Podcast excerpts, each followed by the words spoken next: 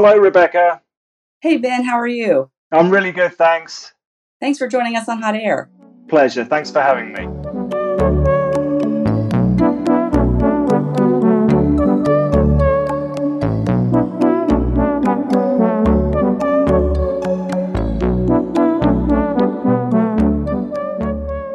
So I understand that you've been working on the 62.2 committee where they've been working on a new addendum. I've been working on the new addendum. Yeah, that's right. Can you tell us about the new addendum? Well, it's um, it's an addendum which, uh, for the first time, considers harm as a basis for regulating contaminants in homes. Uh, we, we're certainly very excited about it, and it's it's based on work that's been uh, started around 10 years ago, which started to think about how we might consider the harm caused by exposure to contaminants in homes so that we can rank them by the order of harm that they all cause and then uh, start to treat the most harmful contaminants first, which then is a more cost effective way of treating contaminants and uh, approaching indoor air quality. And hopefully, uh, when applied across the whole population of the US, and other uh, countries that use ASHRAE standards will have the greatest effect on the greatest number of people for the least number of dollars. That sounds great. And, and we know that human beings generally want to avoid things that harm us. How can these sorts of addenda be used in the future? So they have great scope outside of ASHRAE 62.2. Uh, so the point two standard considers dwellings, but uh, uh, the first standard also considers non-domestic spaces, and so with a little tweaking, it could be applied to that as well.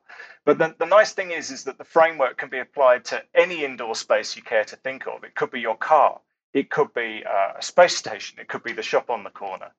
And um, I guess then it's not only of interest to ASHRAE, but it would be interesting to any other organization that wants to regulate indoor air quality. So it could be ISO, could be uh, the Chartered Institution of Building Services in the UK, the European Committee for Standardization, REHVA in Europe, or any, any organization like that. What research has gone into this work? Well, here at the University of Nottingham, we built on the shoulders of giants. We're standing on the shoulders of giants. About 10 years ago, uh, work was done at the Lawrence Berkeley National Laboratory, which began to think about how we might prioritize the harm or consider the harm caused by indoor contaminants so that we can rank them. Um, uh, a lot of very smart people have studied how various contaminants impact diseases and how various diseases harm populations. So the, the work that we've done is taken all that science and turned it into metrics for which harm from different sources can be compared and most importantly quantified. So the, the metric that we use is the disability adjusted life year, which is a well-known metric in both the health side and the economic side. Thankfully, though, uh, ASHRAE engineers won't ever have to come across the disability adjusted life year. They just need to know that is the metric that underpins the harm budgets and the ventilation rates and the threshold concentrations that are given in the addendum. Talk to me about like particulates. Like, where can some of them come from? Okay, so the, the primary source of PM2.5s in our home is from cooking. So every time you cook something that gives off smoke, or, or not, not just steam, but smoke, uh, so when you fry something, if you think of a, a, nice fried breakfast, maybe if you're making pancakes or a steak, uh, something like that, it's really, really important you turn your range hood on. You certainly wouldn't want to, people to go and cook outside, but it's really important then that because you can't remove this contaminant source from your home, that you actually and actively do something about it by using your range hood. Other contaminants like uh, the PM2.5s come from your gas stove, but actually, if you're using your range hood when you're cooking, it will capture both the particulate matter and the nitrogen dioxide. Formaldehyde comes from uh, lots of different mechanisms, but, but often from the materials within our homes. So it's very important then to maintain a background ventilation rate in order to deal with that. Like, what would your dream solution be to solve or address IEQ issues?